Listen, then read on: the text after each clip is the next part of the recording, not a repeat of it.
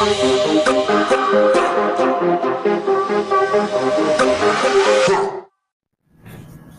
right, everybody, welcome back. Flipping mats, waiting flats. Josh here. Joe's a little absent this week, but we have our uh, standard fill-in, Mikey G. What's up, guys? What's up, guys? I'm the one-legged stepchild that keeps coming back. Hey, it's a good thing. hey, it's a good thing we ain't getting royalties off this yet. I think we got to cut you in. yeah, I'll take half of nothing, dude. Let's talk That's about right. that. You and- so, But uh, but no, for real. Uh, back again Wednesday here at Fish Tackle Marine. Will Laws, shout out to you. Thanks for letting us host again, man. what's up, Will? But if anybody in the San Antonio or surrounding areas hadn't been by yet, definitely come come and check out Will's shop, Fish Tackle Marine on Austin Highway. He's got a lot of good stuff in here, and he's just a good dude to sit back and talk fishing with too. So Come in and uh, have a church service with us on that's a Wednesday right. night. At That's Fish right. Tackle Wednesday Marine. night happy It's hour. Soul night It's with soul- Mr. Will Laws. that's right. That's right. All right, man. So we got an interesting topic. I think we're going to talk about today, Mikey. We uh, Yeah. Oh man, I'm trying to kind of came up with uh, Brad, one of uh, Will's regulars that we normally bump into here. Yeah, Wednesday exactly. We're gonna- We're gonna have to name this one. Uh, well, like Tom Cruise, risky business, This but it's gonna be fish business. Fishing business. This, this is fishy business. This is dude. fishy business This right here. Fishy business. We were talking with one of Will's customers, and we were talking about how basically, well, we started talking about the elites and how certain guys stick around for a while, and you get the old guys or, or the guys who are good, been around for a long time for certain reasons, and you just find these people that, um, how did you word it, Josh? They have uh, callous knees and callous, callous knees and soft lips. yeah, and that's how they, they they stay on tour maybe, and you know maybe we're just being haters, but it's just we're just talking about how the fishing industry has changed. No, it has changed a bunch. I mean, I remember, and and I know a lot of fishing guys that listen to other podcasts and stuff. You know, they talk about how back in the day, you know, we didn't know anything about the fishing industry till it either came out in Bassmaster magazine Yep. or the FLW magazine or the fishing shows you would watch on Saturday and Sunday morning. or we'd wake up every morning and check Texas Fishing Forum and seeing what lake was hot. Let's see if anybody's posting pictures from Hey. Falcon. Let's see what the tournament results were. So yeah, Texas Fishing Forum was the old Instagram maybe. It right? was If it was even, like the? OG. Yeah. You know, uh, it was the OG place to get information yeah.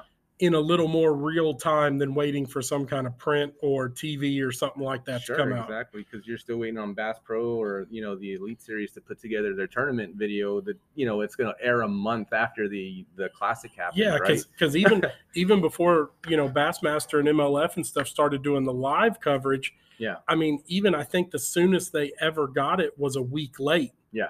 So you know, yeah, they would put all their stuff together for a week, and, and I was exaggerating, not a month, but it was Well- literally you would the classic would if you went to the classic, like which we did before before the time of social media, before, Yeah. before the YouTube era, before everybody was uploading everything in real time to the cloud, right? Mhm. We went to it. We went to the 2011 Bassmaster Classic, and then we waited the following weekend to be able to see the coverage, and that's the one that KVD won. And even that was even some of our topics. That was like Brandon Palaniuk's uh, his first classic after he had won that federation. that was his nation. coming out party. Exactly. So we're we're definitely dating ourselves right now, right? For sure about how old we are and how long we've been following bass fishing.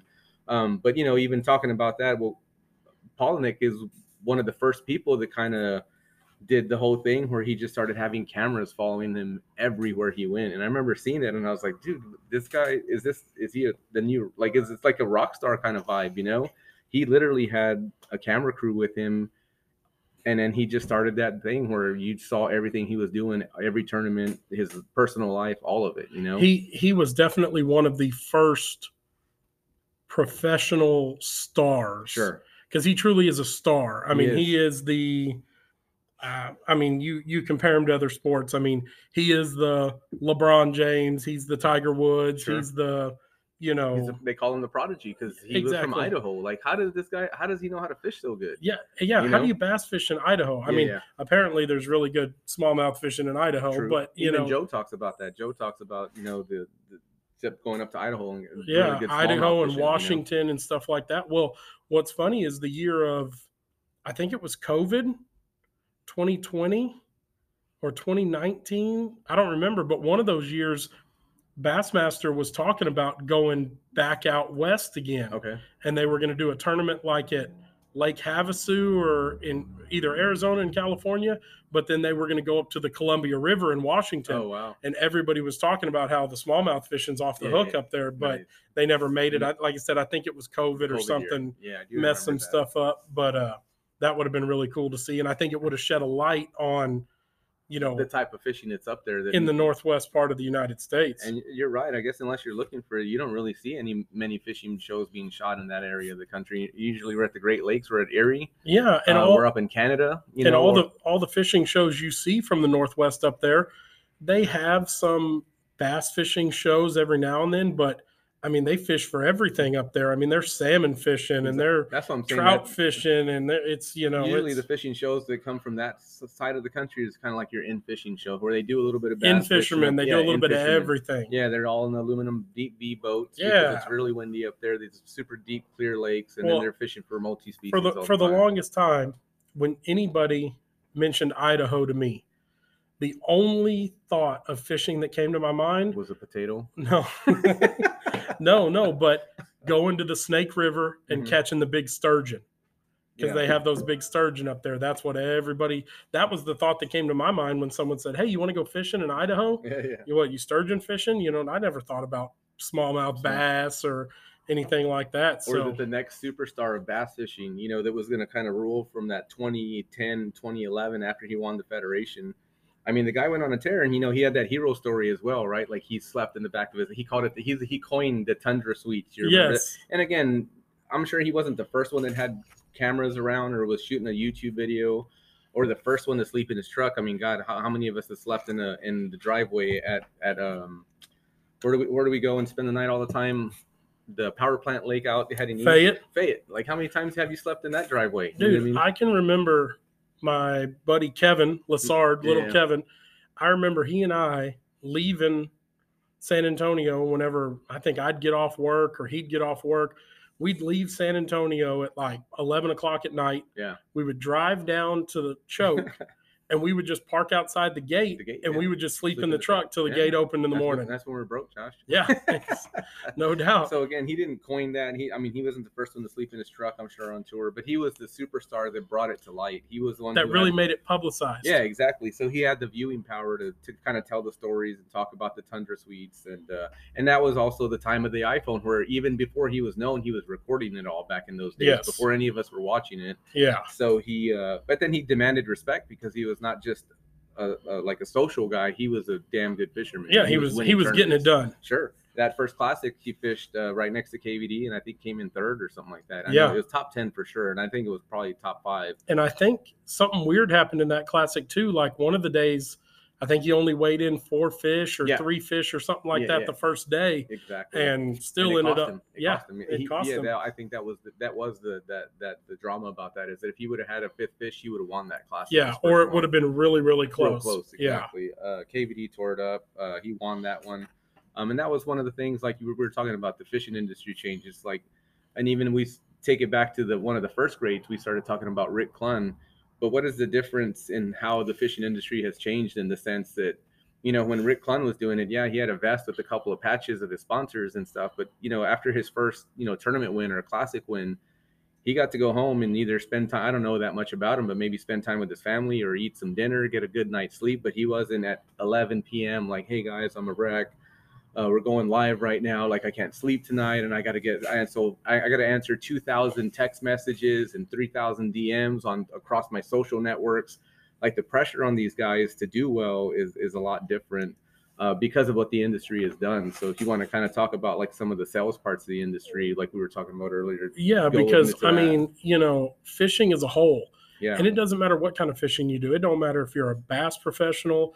It don't matter if you're a, a guide down at the coast like I am. yeah, I mean, social media has taken over the world of bass fishing. sure. And I, I own a lodge too. You know, plug, Yeah. plug my Casa Pescador down on Yeah, the- down on at Falcon I mean, anybody that wants to go fishing at Falcon, hit us up on the podcast or whatever. We'll give you the information for Mike's uh, house that he's got down there. But but yeah, social media like that place doesn't really get rocking unless I'm posting stuff and keeping it current. And when I don't, the the my stays go down. When I stay on top of it, and I, I catch a good one down there. A friend goes down there, catches a good one. If I don't post that and pump my place up, like somebody else is getting that stay that is doing that work. You know? Yeah, exactly. And it's just it has gotten to the point to where truly being a professional fisherman Mhm. of whatever in whatever capacity, Yeah. if that's how you make your living, being a professional fisherman, fishing the tournaments, I feel is only like 20 or 30% of the job. Agreed. The other 75% is just being a salesman for yourself, hmm promoting your your personal brand, Sure. promoting the sponsors that are either that you're either affiliated with or get paid, Yeah. you know, and you know, because quite honestly, and that's where the fishing industry has taken has taken a turn Yeah. is these companies have realized that these guys on YouTube are selling a lot more baits than the guy that happened to win a tournament Yeah. Exactly. because the amount of eyeballs that these guys are looking at. Yeah, yeah, and that even took us into talking about Milliken and what he's doing to the sport right now. Or, he, I mean, he's changed how people look and view bass fishing and the type of information that I think that comes from his channel. That it's just unreal the kind of stuff this guy shares. Like, I remember like getting in a boat with some decent fishermen, and they just dropped this little nugget of truth, like. Um, like when I first started hanging out with some of the guys that do well in the club, and they would drop a like, "Hey, this is like, check this out on the side imaging when you see this," and I'm like, "Ding dong!" Like, thank you, dude. And that helped me catch some more fish. And then you would keep your mouth shut and you wouldn't share that information unless it was a Mhm. really good friend of yours. But now you get on these people's channels and you're like, dude, Well, they are giving you the juice. like like you said two weeks ago, when you don't hear from Kyle and I, it's because we own them. Exactly. You're right. Y'all go radio silent. But these YouTubers, when they are on them, the cameras are rolling, they're sharing, they're taking pictures, they're letting people like Amistad is on fire, Choke is on fire because you know what? They're not trying to win money at tournaments. They're not even um, they're sharing about their baits that they're using because they're not trying to keep any of the secret. They want eyes on their channel so that way they can get get some sponsorship going, and then also get money from the views that they get through YouTube. you well, know? and because because their profit and their money is generated on clicks and likes and views and the amount of publicity they get for their sponsors, Yeah. you know, they don't care so much about giving out the juice or whatever you want to call it on the front side yeah, because they're getting paid on the back side. of course, yeah. it, it, it comes around full circle to them. So it is worth it to them to, Yeah. hey guys, this is what I'm doing. Yep. This is how I'm, I mean, like, I'll never forget talking about pre fishing for Ivie for Bass Champs this year. hmm You know, I heard from somebody, I don't know, I, I heard about it on social media or something, but the little tackle shop at OH Ivie, Elm Creek or whatever, is the largest independent seller of Six Sense baits in the country. in the country. Wow, that's and now and now that's not counting, you know, Academy or Bass Pro because they buy as a whole. You know, I'm sure the order Bass Pro makes is bigger than the order that Elm Creek makes, Yeah. but they're supplying multiple stores. Mhm. But the largest independent Sure.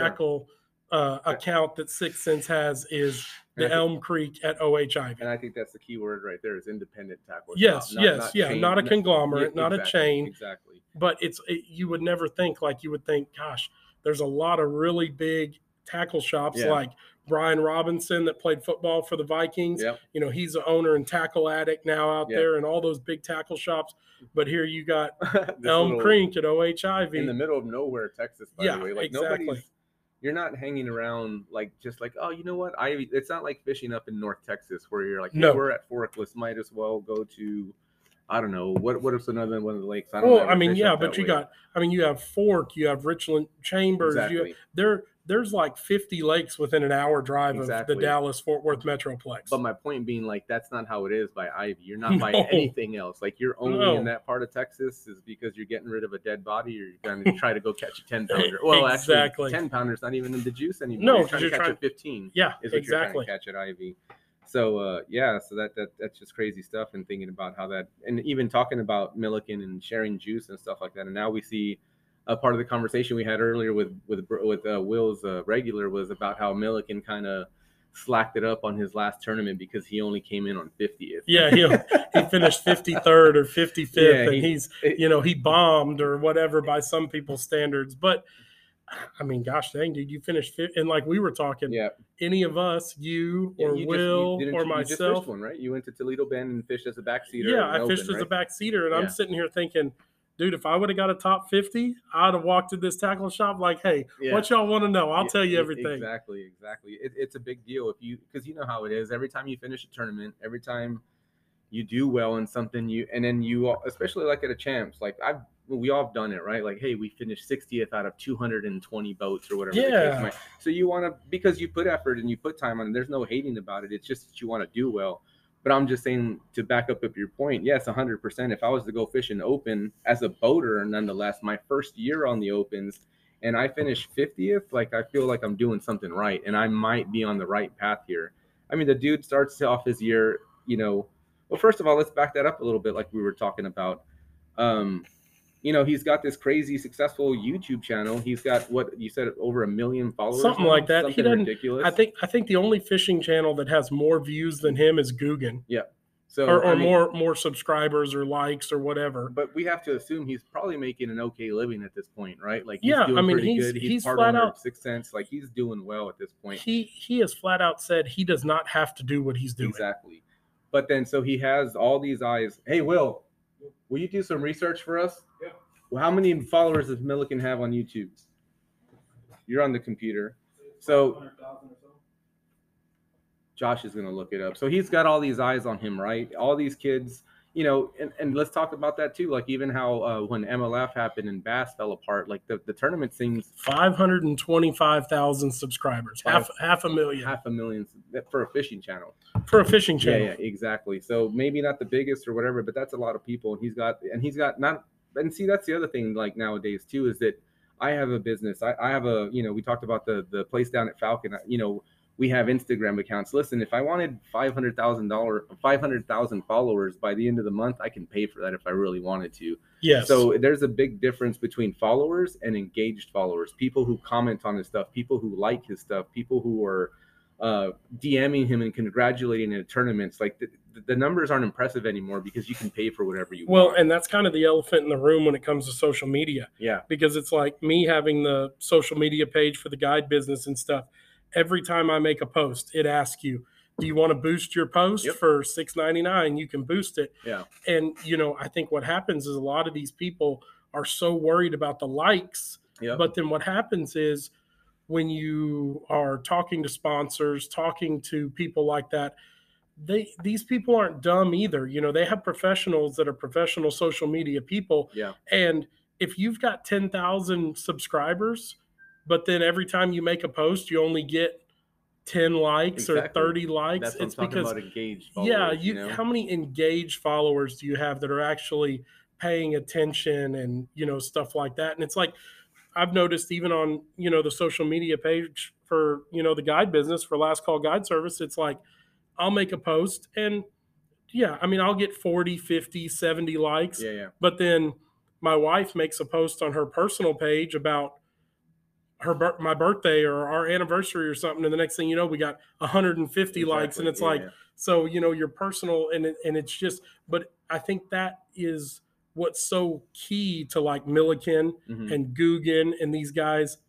They didn't buy those likes. no, they didn't. No. Like literally, like you said, when he does good, you go watch his videos Yep. that he puts out Yeah. about the tournaments yeah, and he's got you know hundreds and hundreds of comments guys going awesome good job like people that Engaged, are literally yeah. on the edge of their seats waiting for his next that post information. Yeah, and and and then the posts don't disappoint. Like you know, early on, I didn't really follow him or pay attention much to him. Um, uh, and I think I was from that old school crowd. Like you know, I was upset that MLF came and ruined the elites in my in, in my eyes. You know, like the elites, you know, they had such rich history. We had you know Kevin Van Dam trying to re- beat Clunn out for a number of classics won, and all that stuff just went away. So I kind of checked out for a while, and then you see all these superstars come in and stuff like that. Um, but just like with so I was kind of late, or you know, even to the YouTube or even watching these YouTubers. And I think when they started blowing up, to be honest, it was I was kind of a hater a little bit. So I started hearing this Milliken guy. He's amazing. He's catching these giant fish. Uh, my buddy, the urban angler, who he needs to be on your on the podcast. Yes, he's for to sure. Like he he's a Steven, right? Yeah, Steven, the urban angler. He was telling me like, hey, are you like? He knew that I like to fish offshore. Are you watching this guy Milliken fish offshore, dude, with this live scope stuff? Like he is killing the game, dude, catching giants. I'm like, nah, whatever. He's a YouTuber, dude. Uh, one day I'm just hanging at a buddy's house. We're just hanging out. He puts on the Milliken show, and I'm just like, dude, this guy is just blowing my mind on the information he's sharing, how and how he's literally showing you what he's doing. I get it. Like I said, I'm very late to the game, but the information that these guys are sharing on his open, how, he set up for practice, how he lines up on his points, what he's looking for on the graph, like he's showing you the live scope. You Yeah. I mean? Like Josh Jones, like I don't think you get you don't get any views of what he's doing on there unless you're in his boat. You know, maybe I'm wrong. Well, and I think that's partially because too Josh Jones is still He's the full time guide. You know, you're paying for his- he's you're paying to be taught. Yes, exactly. by to him. be taught. So, but I'm just saying, like you're seeing views of Milliken screen on the elites now. You know, or on, Mm-hmm. and it's just the information sharing is crazy to me. But again, things have changed. Like the these guys are are not looking for necessarily just one sponsor. They're looking for the views. They're making that real money from all the views that they're getting through their personal channels. They're kind of done making Strike King the superstar or making you know lose or and and and they need those people and they want those dollars so they're going to support them in a certain way but right now it seems like everybody look at the Zaldains with their podcast? Like why did you know everybody's just realizing that you have to become your own brand kind of in Well, a way you know so- and be able to sell is what the fishing companies are looking for. If you can't sell you're not sponsorship material. Well, and it's so funny because I consider it my previous life, even though I'm only 37 years old, but I spend so I spent so much of my life from the time I was 14 years old till the time I was late 20s yeah. in the golf industry. You were a great And you- from what I hear. and and and you- what you talk about is you talk about like Tiger Woods for Yeah. instance, in, for instance, you know, in one year in tournament winnings he would win 15 million yeah in tournament winnings. unreal Unreal, Yeah. but in that same year he signed 40 million dollars worth of Yeah, endorsements. exactly. The And I- tournaments were just a bonus at that point. So I think what's happening is you're starting to see the same thing in the fishing industry. Yeah. These guys are beginning to they're using the tournaments and Yep. like you've even heard like Bass talk about it, you know, they're just providing the platform exactly. for these guys and it's kind of it's up to the angler itself to take it to whatever limit he wants to take it to. Exactly, Exactly. Yeah. To where I think that these uh in the older school days, like when we saw again going back to the early 2000s to the mid 2000s, like these anglers were very sponsor heavy. And then you kind of started hearing like that that kind of mindset change with people like Steve Kennedy and people who had like just four or five main sponsors that they took care of. You know, maybe bringing instead of having your jersey and your boat covered with 500 sponsors that you were obligated to do things for, people are starting to be like building on more, I guess, quality relationships. You know what I mean? Yes. But then those, if those sponsors are going to give you that kind of money, they're also demanding a lot. Not even so much that you finish well anymore, but that you're posting a lot and that you're finishing Yeah. decently enough for people to stay engaged, but that you're sharing about their products. You know what I'm saying? exactly. Because unfortunately in today's age, the likes, the clicks, the post, that's what's ultimately moving product for Yep. all these companies. Yep. And I think it's so funny because I, I listened to a podcast that Milliken did this past summer, I guess, or this past fall when he decided to fish the opens. Yeah. They were asking him like, "Are you going to wrap your boat and stuff like that?" And he literally made the comment. He's like, "Dude, wrapping boats don't work." I mean, I mean, seriously, Yeah. you know, you spend all that money, and how many eyes really see it yeah. when it's on the water Yeah. or when it's driving down the road, a wrapped boat or a wrapped truck? Yeah. uh, in, in all honesty, Yeah. I think I bet a lot of the cust- a lot of the professional anglers would not have their boat and truck wrapped if it wasn't required by Sure. Bass. And, and we'll probably see that change a little bit. But like see, I said, Milliken was smart, Yeah. so he didn't wrap his boat this year for the opens, but his core group of sponsors that he Mm-hmm. has, his four or five or six really good sponsors, he has them all laid out on the deck of his boat yep, on the carpet, Exactly. and those things are on the camera, on camera. being seen Yep. All day long. Nobody cares on what's on the side of your boat, all beat up in the brush, back in a think, you know, hand-to-hand combat tournament when you're in. the- Exactly. but when the cameras are looking down at what you're doing and those logos are being burnt into people's heads, that's that's what they're doing now. So, yeah, man, that was the topic today. Like the, the things are changing for sure. Yeah, they And- are. and and I think um, like you talked about, he has his four or five main sponsors. I mean, geez, man, like think about the jerseys that these guys used to wear. Like think about the Falcon Lake Slam home. The last time we all went down to Falcon Lake, and I think it was uh, 2010 when they came down here. Uh, or 2013, Keith Combs. Yep, Keith Combs won that one. The Rick Rick Clunn, Keith Combs shootout, right? Yeah. There was that terrible storm that rode through and canceled Sunday. Y'all were on TV. Yeah, we were on TV. Your boat Being- was in the in the in being the uh, what you call it, tied up to the dock. Yeah, we were tied up to the dock. We were going out when they were canceling the tournament, and then we Yeah. we looked at, down the road at the Valenia and we saw like five foot rollers. We're like, no, we're going back. Yeah, we're going back in. W- Will was in the boat with me. Or no, I think he was in Richard's boat, and Will was like, "No, we're not going out in that." Dude. I mean, it was it was brutal.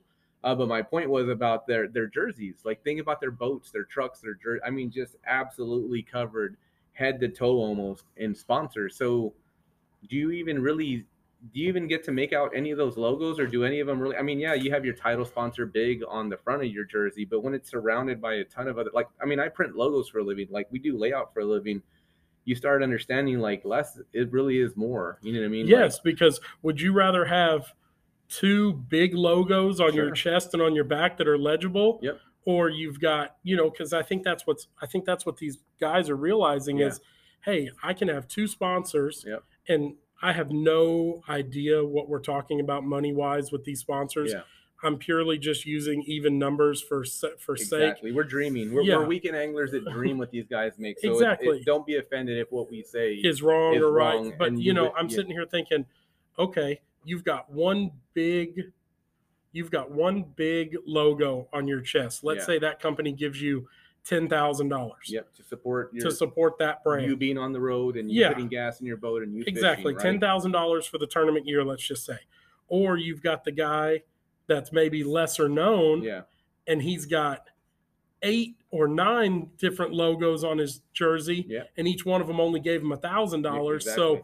Ultimately, the money but they're all going to require the same type of attention You know what I'm exactly and how can you give that much attention to that many You- different people? You can't yeah so eventually you piss them off you know they drop you and then you know it just it kind of starts a bad game. So i think people's mindsets you know even think about like um mental health nowadays right? To to to have a relationship with 30 different sponsors has to be a lot harder on you as an angler And you're- and you're getting asked to- yeah. Hey man we're having a publicity day Yep. up at the shop at such Mhm. and such tackle i want you to be here bring the boat put it out front and then oh hey i got to go over here this weekend Yep. oh and i got to fish Yep. 10 and, and- and since I'm going to be in San Antonio, I got to visit the Bass Pro because they're one of my title sponsors, you know. And then so not only are you fishing, you know, as much as you fishing on the road all the time when you're off, like, and you've heard that story when you hear people interview and stuff. yeah so, and i think and i think one of the one of the first people that i remember really bringing that to light Mhm. and we were talking about him off air before we started recording, but was Skeet Reese. Yep.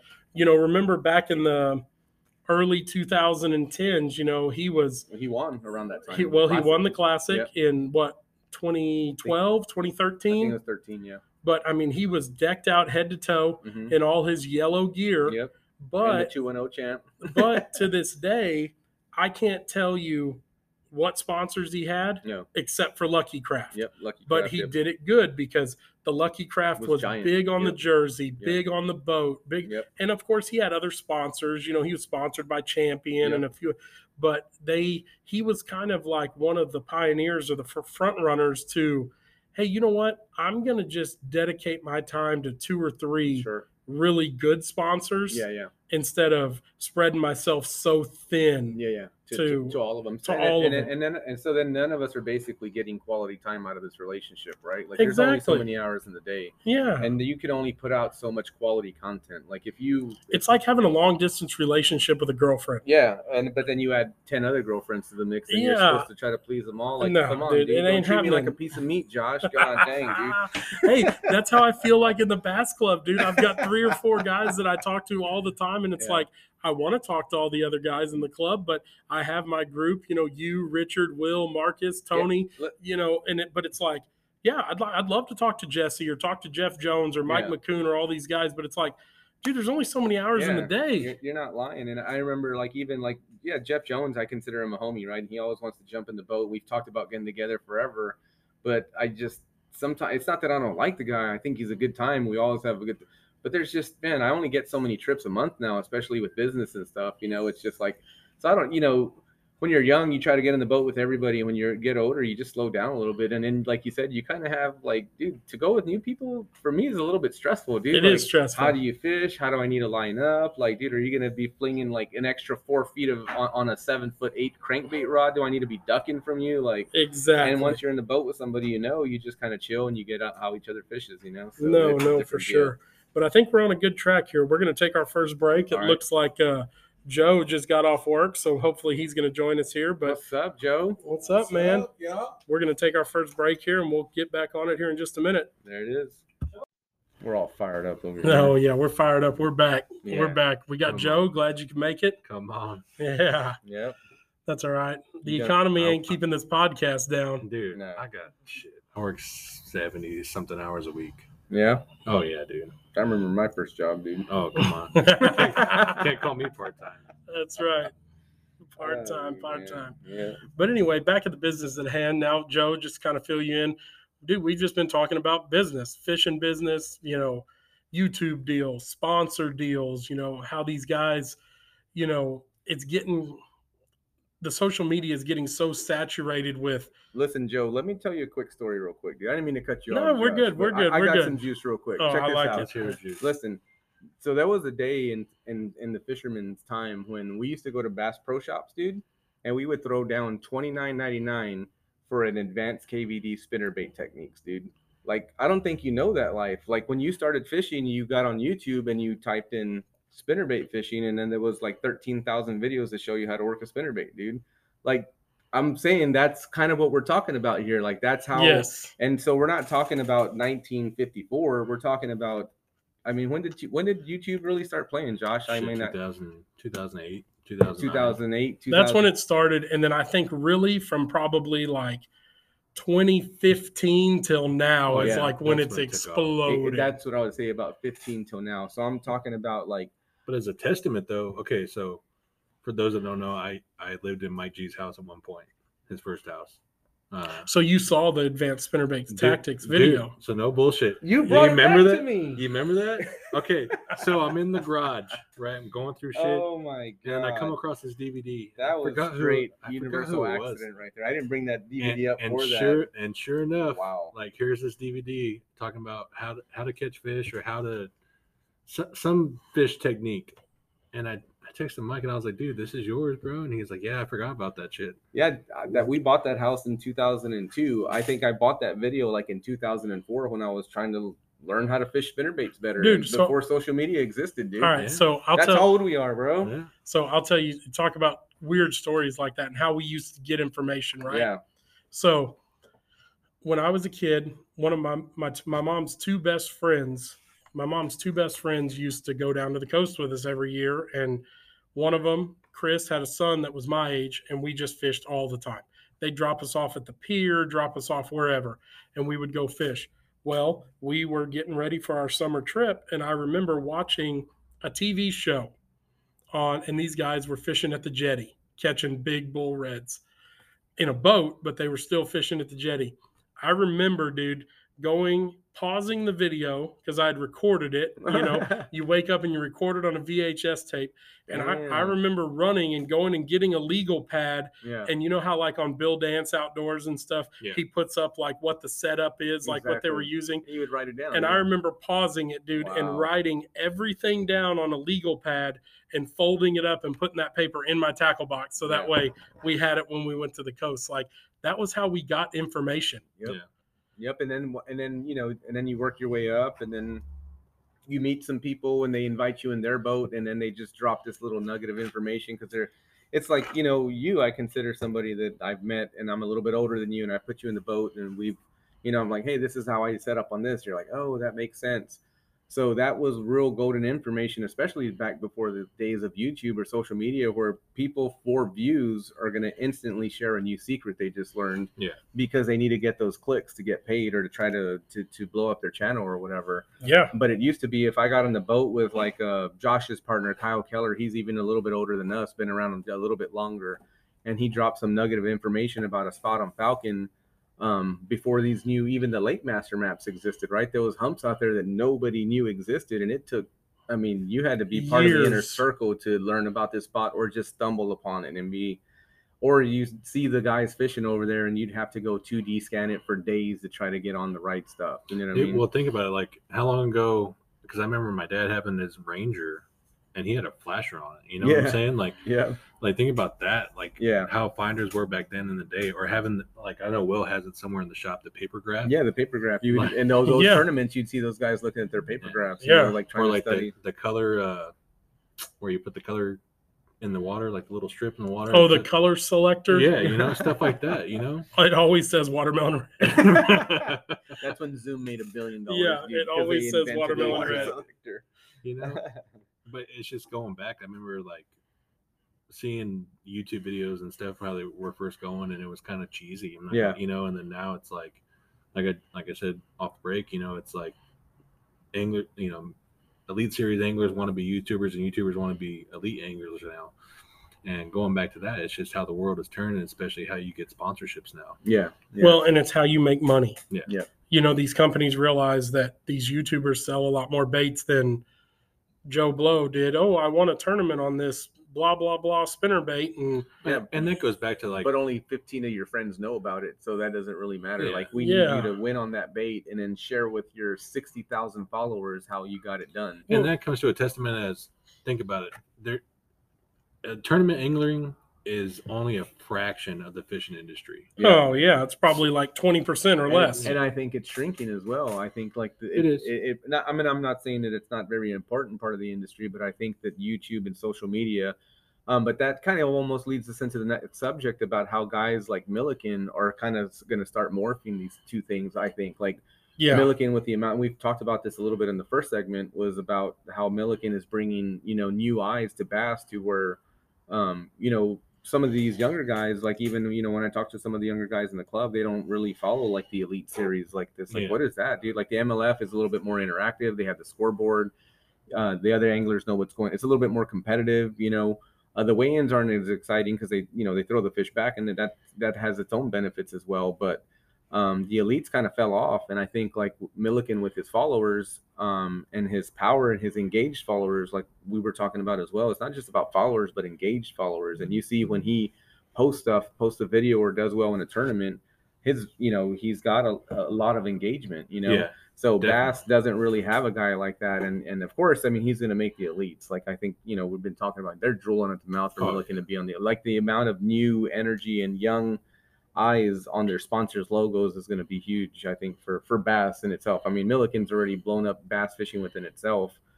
Uh, with what he's doing and what he, the kind of information he shares, but I think he's going to bring a new like eyes back on the tournament scene again. So, and here's here's one of the things like we talk about.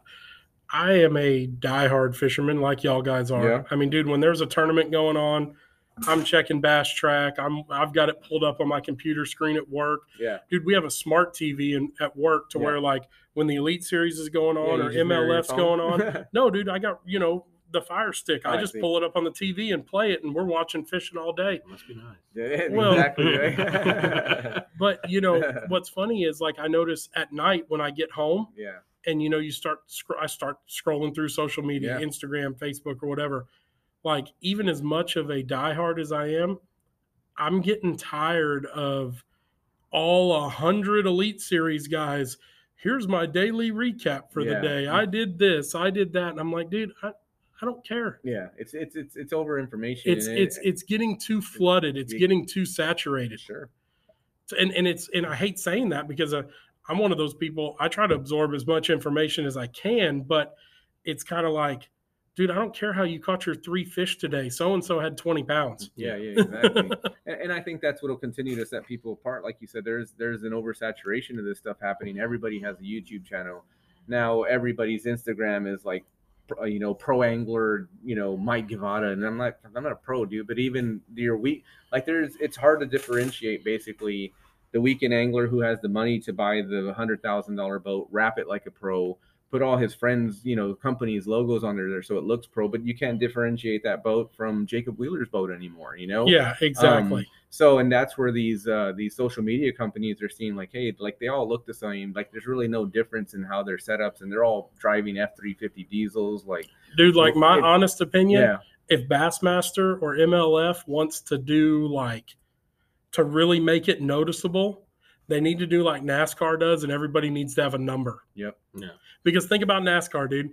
Even people that don't don't even watch NASCAR, everybody knows that Dale Earnhardt was number three, Yep. Jeff Gordon was number twenty four, Yep. Jimmie Johnson was number 48. That's You a know, great point, you dude. see that Yeah. number. Oh, the black number three. That was Yeah. Dale Earnhardt, dude. Even if you don't watch NASCAR, you, You know see a poster is. with a black number three on it, and you're like, oh, dude, that's Yeah, Dale Earnhardt. you- or you knew it. Ha- it was a. Or you it knew- was a guy. It was a hero in the racing sport. He- Exactly. they branded that number three to let you know Exactly. that there was. This represents something very important in the racing. So what's world. Yeah. happening is in the fishing industry, yeah, you might have your boat wrapped by, I don't know, maybe well, like Black- for, for Black instance, Coffee for Company, instance, right? yeah, or you have your you have your boat wrapped by Fish Tackle Marine for Or two Academy, years, yeah, yeah. Academy for two years, and then two years later, Will decides not to sponsor me anymore, so I go Yeah. have a whole different wrap. yeah, Well, all those people that associated me with Fish Tackle Marine, yeah, and it, now it changes and oh now i'm with so and so and now i'm with so and so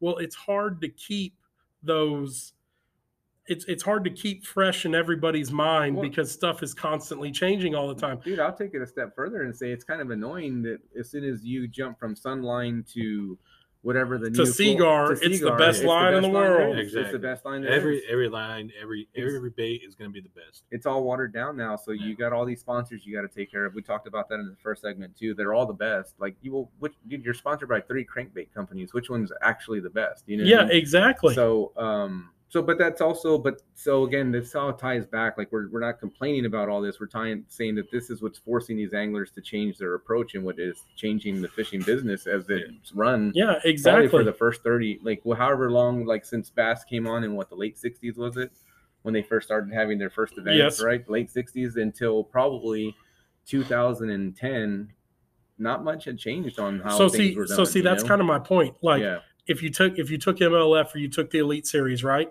Like for instance kvd yeah. Everybody knows kvd because he built that brand for so long. Sure. But you take somebody like him and using the NASCAR reference, if you would have given KVD number 17, yeah. he would have been number 17 the whole time. sure like jordan's 23 right like Yeah, every time you see exactly. 23, Michael Jordan, you see the 23, or, you know, But what about golfers? They don't have that. You're from the golfing world. Like they're branding themselves now. So I think like we were talking about this earlier too. It's it's really taking a little bit more of that golf stance where where where the anglers are using the course, which is the lake, as their platform to show their skills, to showcase that they they can catch them. Um, but they're concentrating more on like their their brand, which is Joe Slover Fishing, well, or, or or you know, and I think, and I think the Joe, before you got on in the first segment, I was using the reference like Tiger Woods. I remember back in the day, he won 12 or 15 million dollars one year Hmm.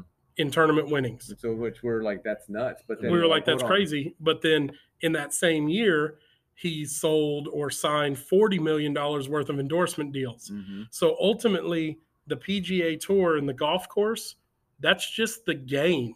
That's just the, you know, that's just That's the the platform. That's That- the Coliseum. yeah. It's so, it, you know, playing it, playing at that golf course is like playing in Madison Square Garden. It's Yeah. like playing in, you know, Jerry World or whatever. You know, the players are doing their own deal Yeah. and fishing is a lot like that and i think that's what we're starting to see is these people are building these brands you know the the problem with fishing as opposed to like golf and some of the other big sports is do these guys are only signing one year deals or two year deals and the turnover is so fast Mhm. that I don't know how much justice it's doing for the companies that are sponsoring these Mhm. guys because how much are you really getting out of it that okay you sponsored Josh Spencer for 2 years and now we're going to sponsor Mikey G and now we're going to sponsor Joe Slover and 6 years have gone by you've had three different guys on your poster board and exactly. and, Yeah, and there's yeah. no real way for people to associate a company with a face yeah. because it's just constantly rolling True. over rolling over like you talked over about, like think about KVD, right? It's not just you because you're associated with the golfing world. He he always compares golfing to fishing all Mhm. the time. He said that's the, the because it's an individual sport like golf. You It got is. 144 golfers out there Yep. trying to do the same one, thing, and one's gonna win that, and one's going to win. And and but not only in, in in that sense but think about like the branding of golfing like when you see a tw that's a tiger woods logo right and then think about what strike king tried to do with the kvd symbol like now they try Yeah. they they branded that It's true. kvd Yeah. logo so and trying to do almost like the tw logo i think like Mhm. nike did with tiger you know so you see a lot of those those um, reflections from the golfing industry to the fishing industry The, the other thing I think that is really interesting too is like in the golfing world, all the big companies, they've learned that sponsoring sponsoring an individual golfer isn't necessarily the best bang for your buck Hmm. because if he has a bad year or whatever so what these people are doing is they're taking all their these companies are taking all their money and they're just sponsoring the whole golf tournament sure Mm. like for instance I, if, if you're not a golfer you don't really know but like waste management the dumpster company hmm the phoenix the waste management phoenix open is one of the biggest tournaments of the year hole number 16 is a short par three the whole the whole hole is completely surrounded by bleachers people get there at like four o'clock in the morning to stand in line wow. and dude, you get up there and hit your shot. If you don't hit the green, people are booing. If you hit the green, It's people are into a standing. party, basically. Dude, it's turning into a big party. yeah yeah But what waste Over- management has over done, golf. no, over golf, exactly. Hey, but listen, when you start the statement with the whole holes, Yes. I knew this was going to be a party Yeah, story. dude. I exactly. was like, are you going to bring up the last elite event? but so what's so what's happening is, you know, waste management used to sponsor a couple of guys on tour, yeah. individual golfers. Well, now They sponsor the they get more publicity just sponsoring that event for the week. yeah. and having everybody be a part of the party because Sure. at that point if you sponsor the event it doesn't matter if the guy you it doesn't matter who wins Right. Mhm. because as long as the as long as the tournament's exciting Yep. and it's a party It you're win. winning Yep. Yeah. Exactly. and i think fishing is kind of getting to that as opposed to you know like you notice like academy and some of these other guys yeah they sponsor a few guys hackney jacob wheeler but then they also sponsor the bassmaster classic Yeah. Exactly. so hey, you know what? We're just going to sponsor this event. Yeah, we've those- seen it this last this last event this last weekend with Whataburger. Yes, You know that was huge. what was the The bring me up last uh, the last elite series. at Lay Lake, Yeah. Oh, so Whataburger it was sponsored it. It was presented by Whataburger. Yeah, Yeah. So exactly. that's that shit cool. was like everywhere. yeah. Yeah. Everywhere. Yeah, and uh, that, that that's just crazy that we're just talking about how these brand well and, and i think it's the oversight i mean like you know i'm a small business owner. I have a print shop.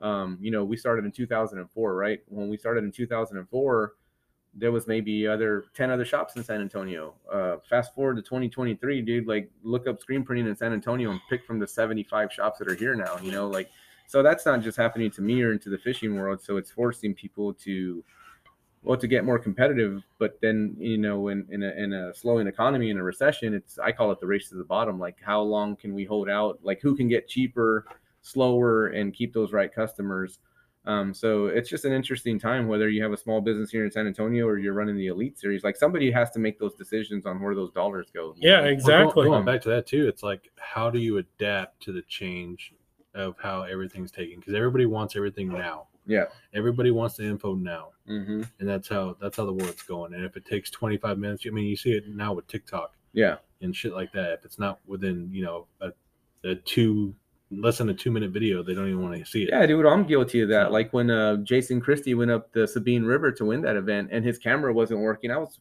throwing stuff around my house like a baby because I couldn't see it. Yeah, what's like, he doing? Does he have any fish? What- Yeah, exactly. But I'm saying like, so that technology didn't exist, you know, back in the day. We'd go see these guys launch, you know, and then we'd Well, and the And then- problem the problem with fishing is Yeah. a lot of these guys, a lot of these lakes, they don't have good cell service. They don't have internet, so it's no, like but we expect in 2023, like, dude, if you can send me a signal from Saturn about the ring that you're watching and the atom that you're looking at, like, Uh-huh. I should be able to Yeah. see what what Jason is Christie is doing up the Sabine. Like, dude, I'm right down the road from him from where I'm he's like fishing. four hours from yeah, this exactly. guy. Like, how do you want to tell me that the satellite doesn't work, dude? Like, I'm just saying, like, you get spoiled really quick. Yeah, you we do. So, but it's so all all of those things is driving the industry to change, to be quick and to be on top of everything. Um, but I don't know. I personally feel like with my business and even the direction we're taking as a business to be more of a studio shop. But I think that's what everybody has to do. You have to get really good at what you do, and you have to provide people with a good experience. You know what I mean? It's not just about the event. Like, was this a fun one-time event? Like people, like you have events and that like you forget about them. Like you go to a show that wasn't that great, you know, you've been you're you're a music fan. I know you're a music Yeah. fan. Mhm. If you go to a country show, um, and he didn't sound that good. nah, it's it was, like it was an eh. event. You forget about it, but then you'll never forget the one time that you saw some Where they rocked out, dude, your- and you're like, you had an "Oh, experience. dude." You know what I'm saying? So Yeah. that's what people need to do is give good experiences, not just like quick overnight events. So I think what all these brands are trying to do is like really deliver a good experience. But again, with the oversaturated, right? Like you're like you were saying earlier, I'm not hating that every one of these 280 guys wants to do their tournament recap. They're all just trying to they're just all trying to they're get their piece of the pie. tax. Yeah, Yeah. they're trying Yeah. to pay their their their That's tax. the rat race. Yeah, they're they're paying their dues, Exactly. and then and then the people who stick with it and do it the longest are going to end up on top. But again, we're talking about like this new way of navigating this new fishing industry, And the cream has so risen to the top already. Yeah. You know, the Brandon Palaniuks, the Scott Martins, the Jacob Wheelers, the Dustin Connells, you know, I mean, yeah, their stuff is by far heads above everybody else's, you know. and we talked about that too in the first segment before Joe got here of how uh, Palaniuk was one of the pioneers of really. sh- having his life as a professional angler like showcase, Showcase, Yeah, you know he, what I mean? he- yeah, he streamlined that for sure. Yeah, exactly. And sorry, man, I keep talking far away from the mic, but Oh, you're um, yeah. So, but now you see, and then and then you know, and then you see like Jacob Wheeler brought that on. I mean, And now he again, has his own boat line too now. exactly. So you just see the people that stick with it the most, and the people that don't give up on it, and really kind of, and then, but also it's coupled with their natural talent too. Like both Jacob Wheeler and uh, Brandon Palaniuk and even Milliken, like they're not just super heavy on the YouTube channel, and they're not showing the goods. Like these No. guys can do social media, and they can catch them Yeah, they're winning too. They're, and they're winning. So I mean, you and know, I think I think what it is too is being relatable. yeah, Like who can you relate to on the water? Who who is more your style? exactly. You yeah. know, Well, exactly, because if you're a guy that likes to do forward facing sonar, okay, then one of those guys that is really good at that, a Milliken or whatever, that's going to be the guy you gravitate to. Yeah. Or if you're a guy that loves to flip a jig and punch Yeah. mats and stuff like that, well, okay, Denny Brauer was my hero. Yeah, or yeah, exactly. if you like to throw crankbaits, man, KVD's my dude, you know? Yeah. You're exactly right, and I, and I think again that's what you're going to have to do. Like you know, even with the podcast, right? This is a new podcast. You know, you guys started this because you're trying to get somewhere with it, right? Yeah, So you got to stay the course. You got to provide a quality product. You got to get people engaged. Um, but then you also have to carve out your niche as well, too. Like you can't sound like all the other. Like if you don't carve a niche, then Exactly. there- then there's already a podcast to fill that need, you know. And so I think like maybe that's some of the things we're seeing too. Like again, like people aren't being sponsored by 30 companies anymore. They're looking for four.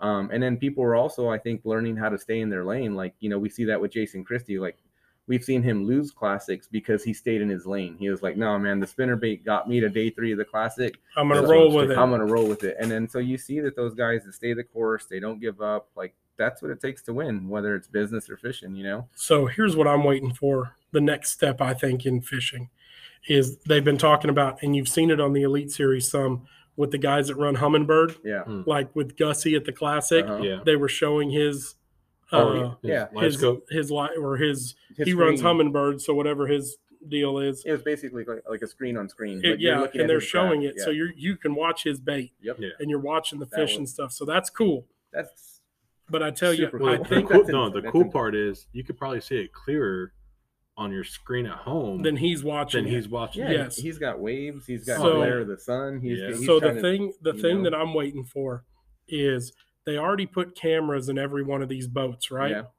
i'm waiting for me being able to get on bassmaster.com and law, pick the angler and i want to stream onto his camera Yep.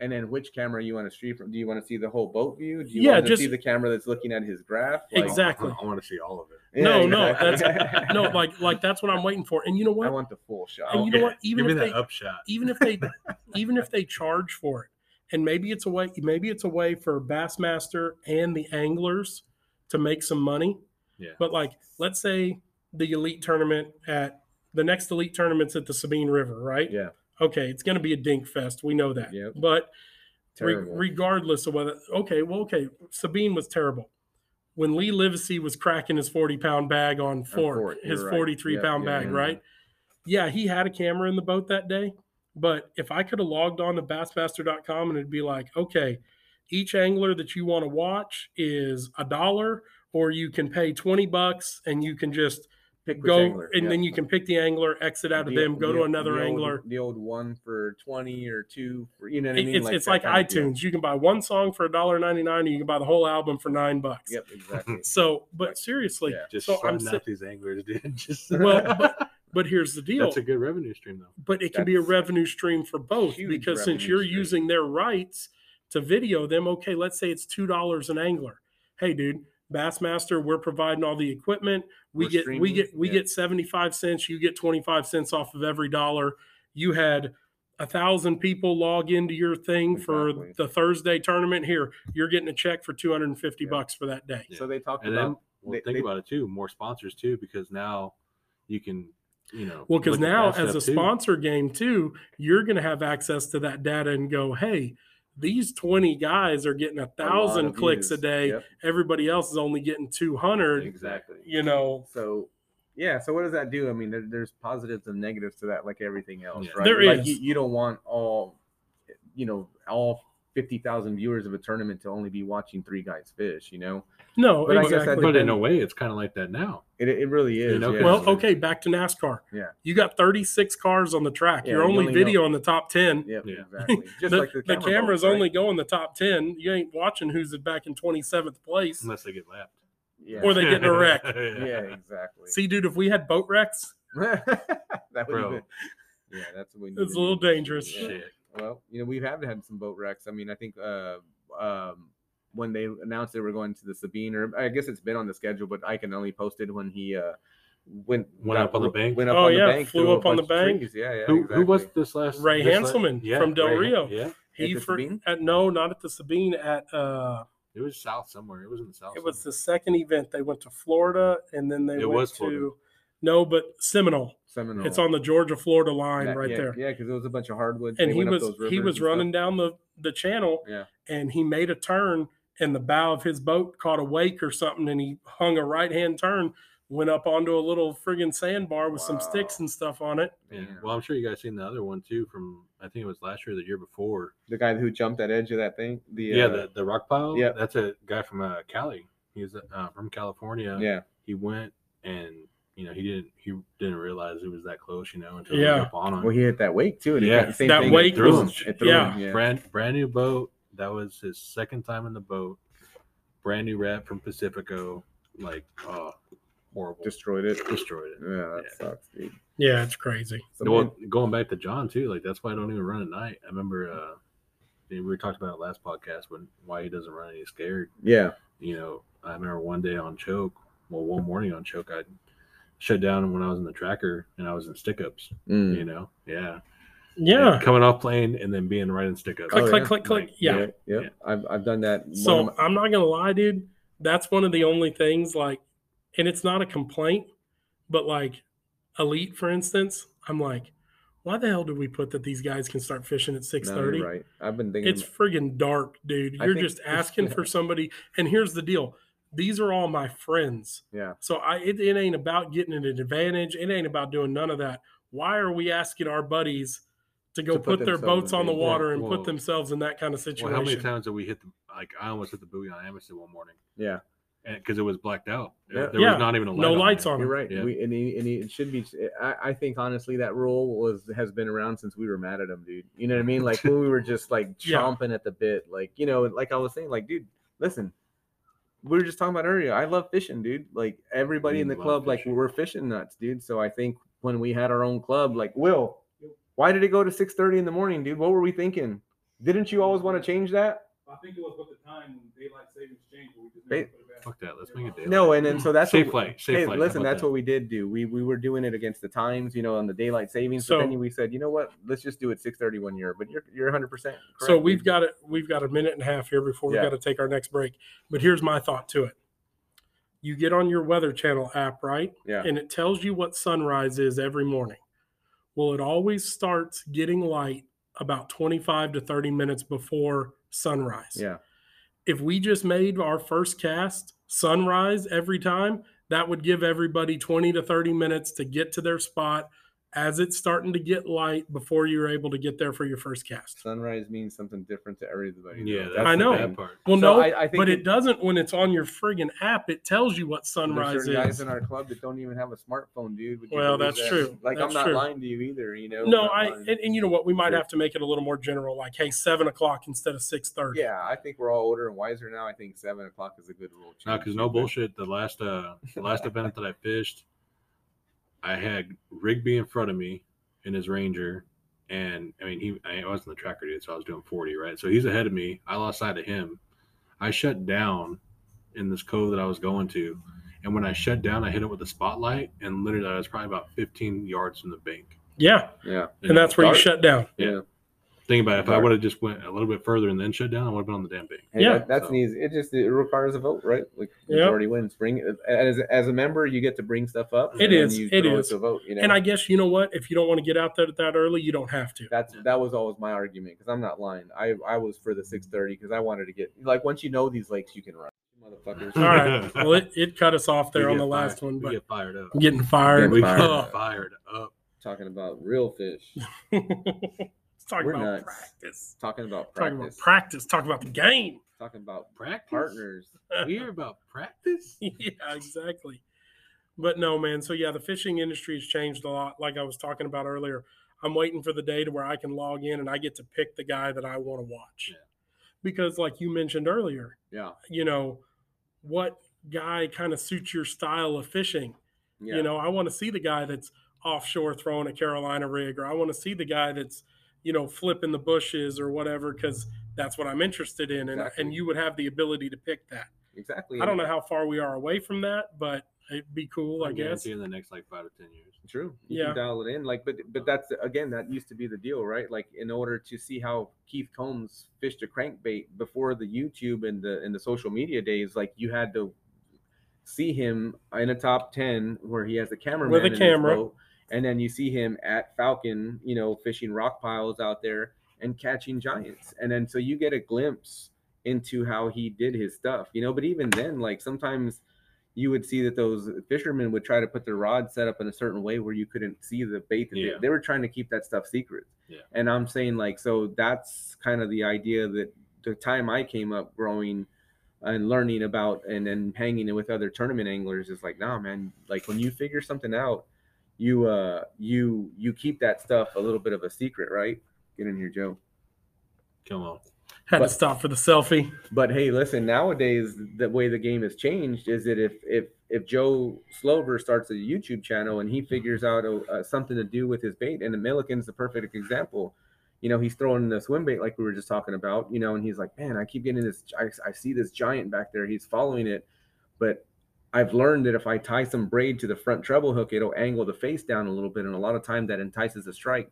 He casts out there with a little bit of braid on the front line, it causes that lure to sink just a little bit faster or nose down, and he gets a bite. Yeah. And I'm saying like that's not information that we would have shared back in the No, day, like to no. entice a bite. You know what I mean? Because it is those subtle differences that that entice bites sometimes, and it blows my mind how quick these guys are to share that information. Well, because back in the day, the only way you would get that hundred thousand dollar payday is by winning that tournament. on that bait, and then putting your face on that package, and, and right? put, well, but even not putting the face on the package, just purely that little trick sure, helped you win that hundred thousand dollars. exactly. Well, now And then you would get a, pay, a approached by Strike King and says, "Hey, we heard you carve your own square bill. exactly. Can we get that that carve or that mode and make a square bill?" but now yours?"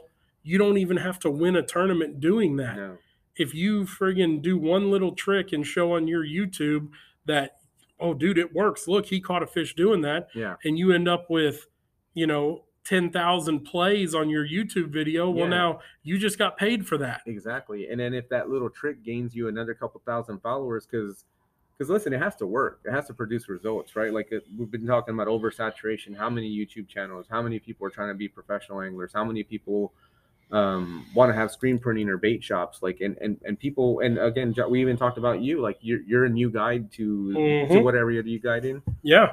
uh, down there in Port Aransas, Yeah, correct? like, but there- exactly. But, there's guides that have been down there for 20 years that look at Josh like, oh, this is part of the problem. Yeah, look at this poser. Guys, exactly. But Josh isn't a poser. He's been in the game since I've known him. He's been fishing and throwing money at this sport for. I'm just trying long to get a little back. yeah, exactly. I'm exactly. about to start an OnlyFans, dude. No, you ain't lying, Like, right? OnlyFans for this podcast, bro. There you go. there you Flipping go. mats, weighting flats. That's right. OnlyFans. Feet Joe finder. Yep. Yeah, Yeah. exactly. Get at me. I'm gonna start OnlyFans with the flip flop tan exactly. For your flip flop ten. for your feet after a flip flop guide ten trip. feet Hey, exactly. listen, why don't you sell your guide sandals, dude, with all the sweat on them, dude? I get you'll get some money for a that, lot dude. Of money. Yeah, dude. If you I pay for that. yeah, if he, if I want his left sandal though, dude. I'll take that. Right. As long as I can get one. and I want I want a sandal that he was wore for the whole season, not just one trip, dude. I want that I want that juicy sandal at the end of the long fishing season. I would pay some oh, money Oh, for got that. dirty dude. real quick. oh jeez. Jeez, some Dirty. Yeah, this is nasty. But listen, Left field. Yeah, Yeah, but yeah. no, but you know, fishy business. That's what we named this hey, podcast, this is fishy dude. business, dude. You know, Fishy business. And that's what- episode. what, episode. what we're getting at Episode, is you gotta carve business. you gotta carve your niche. You gotta Mhm. find your lane. And listen, the people who stay the course for what their personal dreams are, like, and it shouldn't be what you think. In my opinion, it shouldn't be. I mean, I think we're smart enough these days to know that, like, listen, fame and ultra richness, monetarily, it's not making people very happy these days. Yeah, No, it doesn't. whole that's but that's everybody's thing now. That's their end game is fame. Sure, exactly. What happened to fame being you got fame if you were good at something? Exactly, exactly. You know like there I'm just needs to be some substance behind it now, dude. And so I think that's what people are looking for. So if you stay the course, you stay in your lane, and then you accept your strong points as well, and you showcase on those things, um, then you're going to be all right, dude. But it, you got to put your you got you got to put that tax in. Dude. See, you gotta and- pay, you got to pay your dues. You know. and that's what's making like doing this podcast that's one of the things that i've noticed like my close family members that listen to the podcast like my wife my Yeah. mom even good friends like you Yeah. you know and will y'all guys are always telling me like dude you need to plug your business you need to plug your business and it's yeah. it's weird like i just and i don't know if it's just because i grew up with that kind of like old school mentality but you know i was always taught by my dad you know my whole life especially playing sports like i did you know he used to always tell me act like you've been here be Mhm. humble act Yeah. like you've been here Nice. so like i mean uh, you know like for instance we when kyle and i won the first bass champs at falcon it was great when we just won this second one i haven't told anybody i haven't even made a phone call and Mhm. like between you and slover and will and all Yeah. all my boys in the club you know everybody's like and i mean it's awesome i love every bit of it but like i'm not that guy that Yeah. like wants to brag on myself or Yeah, like yeah. you know like I'll brag for you. well Yeah. but, Last but call guide service. Fast champs win. but but no but seriously so it's kind of like you know doing this podcast has been a little bit of a learning curve for me too because it's like i, I love talking about fishing i love Yeah. talking to my boys about fishing i love doing all that but like you know doing something for personal gain has just always been kind of yeah. Just not like the forefront of my mind like that's Yeah. why that's not why i'm doing this Hey, listen, that's probably You know? that's probably why we're not doing that well yet, right? Because I think when you're passionate about something, you put that passion in front of making money, and, and so and- and- exactly but you can't like just just respect your journey, dude. Like if that's what you do naturally, if that's what comes out, then hey, the when you're passionate and you and you motivate people and people like get around you and get excited, like I, I think like you're gonna do just fine with your guide service. dude. No, Like, and you know and, I mean? and I will, and you know, but like we were talking about building likes and subscribers and stuff. You know, I want it to happen naturally. Sure, I want it to happen organically because I want the people that follow me Yeah. to be followers of me. yeah, they, not you, want, you you know, want them to be engaged, and like you know that's I mean? why I have to give like with the guide business deal.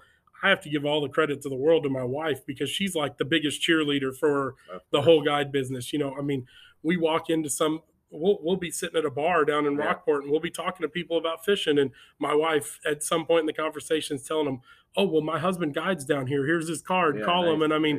I'm just sitting there talking about fishing, drinking a beer. Like, There I don't, you know, it's so promoting myself has been one of the, one of the things I'm having to get better at and finding a way to do it without, I don't want to be that guy that every Facebook post I make is, oh, thanks to so and so lures, I caught these. I, Yeah, I don't yeah. want to be that guy, you know. yeah, so exactly. it's um, you talk about finding your lane. Like that's one of the things I've been struggling with between the podcast and between the fishing guide business and between you know doing good at the in the bass tournaments and it's just it's finding that happy medium to where I can be excited about it, but I also can sleep at night about it. Like Mm. I'm not just whoring myself out for Yeah, likes for and likes and stuff, trips yeah, and yeah. money. You know, it's so it's Let me slut you out. so you know that's that and you know that's that's like the real truth the way i feel about it you know so it's kind of like learning how to network.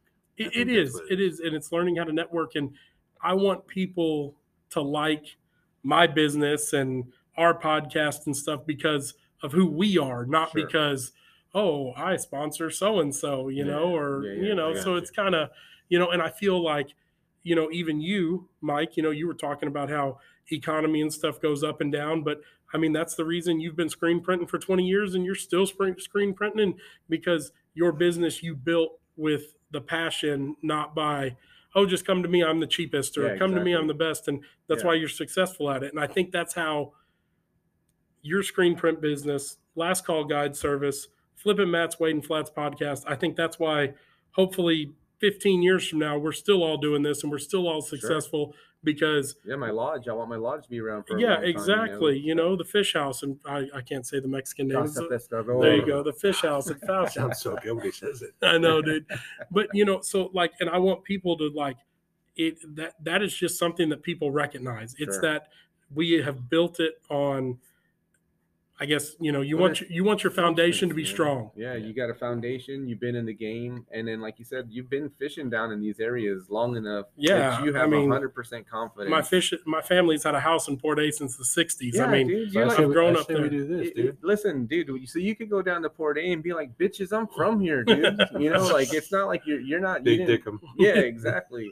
But But- you, but you have the res- but the thing is you, you're humble and you have respect for the people who who paved that lane. That Yeah. you're, you're not just trying to get in there, get all the billboards in town, right, and be like last call is the only place you need to be calling if Yeah. you're fishing Or, on or the. we can do this though and make it make it the guide service, kind of like a, a hill country did, dude. No, true, but what Quit our jobs. Come on, dude. dude. Hey, so listen, like, we can can do all those things, full-time. but but what I think what Josh is getting at is like you just have to follow kind of like that that subtle lead that you get kind of tugged in certain directions when you, it comes to planning a podcast or or or or starting a business or a guide service or whatever you're doing. Like I think you're just realizing like, dude, I I can't you know I don't have the pockets first of all. So this has to be real. So I think what you got to get ready for is longevity. And that's something that if you would have told me, you know, I started my business in 2004, if you would have said it would have taken to about 2012 to 15 to really see the fruits of your labor, like, dude, you're gonna you're gonna have a nice boat. it's gonna take 10 years, yeah, dude. it's gonna take Yeah. a solid 10 years for you to get. I mean, semi, dude, come on, I'm I'm like.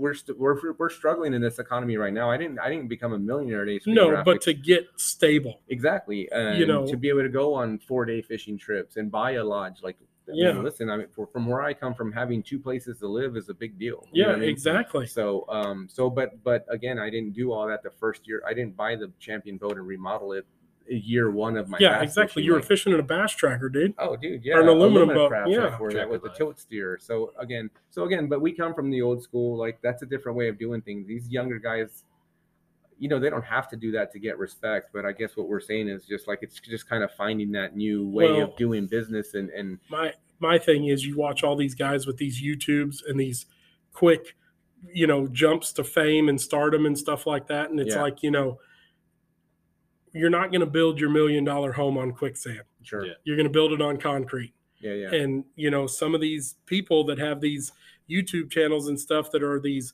flash in the pans or like you see these movie stars and stuff that have these this one big break and they're loaded and the next thing you know they're broke look at like mike tyson you know guys like that and it's like man i'm you know if i'm going to put my time my sweat my blood my tears in it you know i want something to show for it in the end and i want it to be solid And I really feel the formula for that is just get ready for longevity or just be willing to put in the time Yeah. The only way you could build that that rock solid foundation is over time. There's Mhm. Anything that goes up fast comes down fast. You know, and I think that's been proven over time with with most businesses, you know. yeah no and i mean that's one of the things like will and i've talked about at fish tackle marine here Yeah. you know, Will, what are your plans, you know, for the future? And he's like, dude, I've got all the plans in the world, but he goes, I don't want to, you know, you don't want to outrun yourself and, you know, stretch yourself too thin. So it's, you know, it's making those baby steps, taking the calculated risk and, you know, going and moving forward. Yeah, and I told you guys. So this conversation, if you don't mind, leads me into my new venture with my print shop. Uh, Yeah. we're starting screen print classes. We're calling it print therapy because I mean, as you guys know, I'm in desperate need of therapy. I just can't afford it, dude. So I just named my print shop class print, what fishing's for. print therapy, dude. So yeah, but fishing is my therapy. But all jokes aside, no, we're starting a Screen 101 class. Um, where it'll be at my shop. We have some dates up on our website. Um, check out ascreen.com.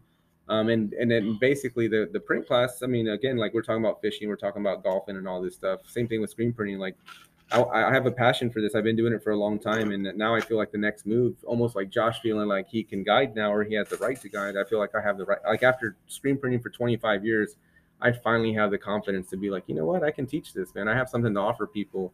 But it's not just the specifics and the like the technique of screen printing.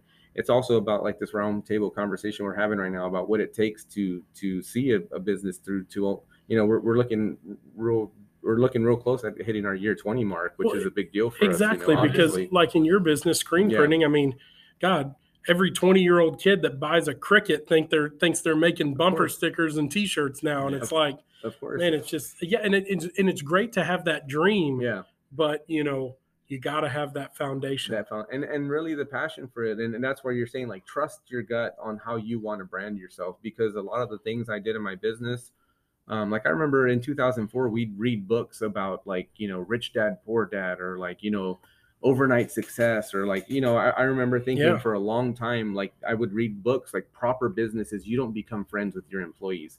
There, No. There's a separation between church and state and Yes. employees and owners. You know, yes and I played that guy game for a long time, and I lost a lot of good people because of that stance that I took. And I realized over time, just like we're talking about the fishing industry changing, um, um, like business, like dude, you can't run a five-person screen shop the way you do an Amazon location. You know no what I mean? no Or a Walmart. Like, listen, I have to be these people's friends. Like, we're like Mhm. we're kind of in the trench, quote unquote, together. Like, yes we put it- exactly just like at your shop where because you're at, out right? there Yeah. you're out there running a machine the same way the same guy Yeah. is when it gets busy Yep, yep, exactly. So anyway, in a nutshell, that's what that print class is about. It's called print therapy.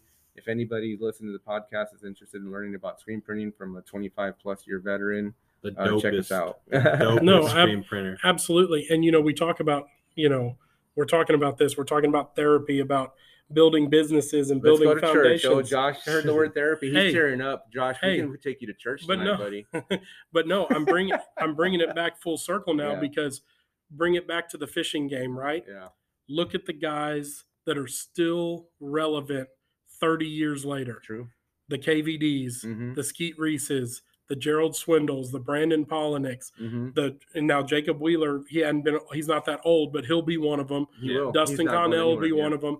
And the reason is because they built their business the right way. True. Yeah. They built it strong. They're not this flashy kid that just showed up on the s- s- scene and, you know, and then the next thing you know, two years later, nobody's heard of them Yeah, you and know, we- so- and we've seen those guys come Yeah, through the we- tournament. yeah. I mean, come and, and they, and go. they've won some big tournaments, and then all of a sudden you just don't know where they're at. And nothing against them. Hey, listen, if they're following their journey, they're doing their thing. And you we don't know. And, and of course, there's a bunch of guys too, you know, like uh, back in uh, 2007. So 2006 was the first year of the Elite Series. because the first tournament they had on Lake Amistad, Yep. Ish Monroe won. Yep. Well, the second Giant year, bags of fish Yes. were being weighed in. the yeah. second year, the first tournament of the year was at Amistad again, and it was won by Derek Remitz. Yep, his first pro tournament. First pro tournament, Yep. he won the Elite Series. Then he goes to the next stop and finishes second, Yep. and uh, come full circle, had this great tournament career. Now I think Derek might have had a few health problems Yeah. and stuff along the way. He, he guides on Gunners. and now he guides on Guntersville, dude. And Yeah. it's you know, it, and it's just kind of you know, it makes you wonder like, what happened? I mean, you know, not that eh, I don't think you did anything wrong. Like I said, I don't know if you had medical problems or whatever, but you know, here's a guy that shows up and just takes the world by storm, and then all of a sudden, And, and and and if you remember that tournament, did it with a different kind of class. Like I mean, Yes. this guy was was flipping five pounders in the boat on fishing, you know, legends Yeah, at Amistad. yeah, and with- from with- Minnesota or wherever he's from, almost like a Palaniuk back Yes. in the day, right? Like Yes. came down to South Texas, put a whooping on our asses, and then net show and was just rock solid, stone cold, like no emotion in the boat, flipping twenty plus pounds in the boat every day, yeah, and acting like it was like he was just out there Yeah. kid fishing. You know what I act mean? like you've been there. Yeah, exactly. Act like you've been there. So Yeah. um, but yeah, it's it's uh so just tying all that back to again, the fishing industry is changing. It's obviously oversaturated. The sponsorship things are changing. Um, but that shouldn't bring us down. I guess is what I'm bringing it to. Like No, you no, shouldn't no. be like, oh, I, you know, you can carve a lane out. Just you got to play the long game. At, I think in this world that we're in nowadays, there's a lot of people here, and there's hey, listen, let's not get into politics, but there's a lot more people coming too. Oh, You yeah. oh yeah, for sure. And and hey, listen, at, at some at some point, my grandparents were on the wrong side of the border, you know, but it was before the days that there was even a border, so that's Yeah. why I'm here. yeah, you know. exactly. So, but I, I'm just saying, like, dude, don't be discouraged. Don't get mental problems. Don't like give up because there's 50 other podcasts that are doing better, or you want to start a guide business. And I mean, how many guys off the top of your head? How many guides in the area where you guide? oh, dude, there's a ton. I mean, there's probably three or four hundred. Oh my! I mean, you know what I mean. So that didn't, you know what I mean. Like if if I didn't have a passion for saltwater fishing and teaching people about saltwater fishing, and I was just looking at a at a book about a good place to start a guide business saltwater, That wouldn't be that one of wouldn't be one of them. So that's that's what we're getting at. Yeah. That's what we're saying. But Josh has roots there. His family is from there. Like he's been fishing these waters Yep, since he was knee high to Joe Slover. that's right.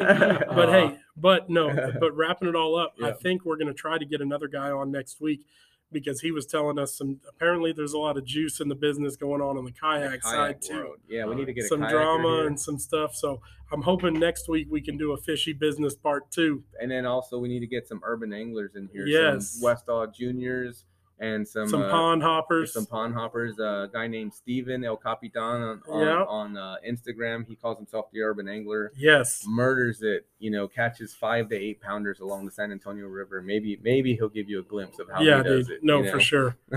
But yeah, bring it all I'm full circle. to that. Absolutely. that'll be, that'll be a great one. Him and Yeah. Junior on the same podcast would be a, a juicy. We podcast. definitely need to do that. Well, Yeah. guys, let's wrap it up for the week. And next week, hopefully, we'll have fishy business part number two. Mm. Oh, Come yeah. Laters.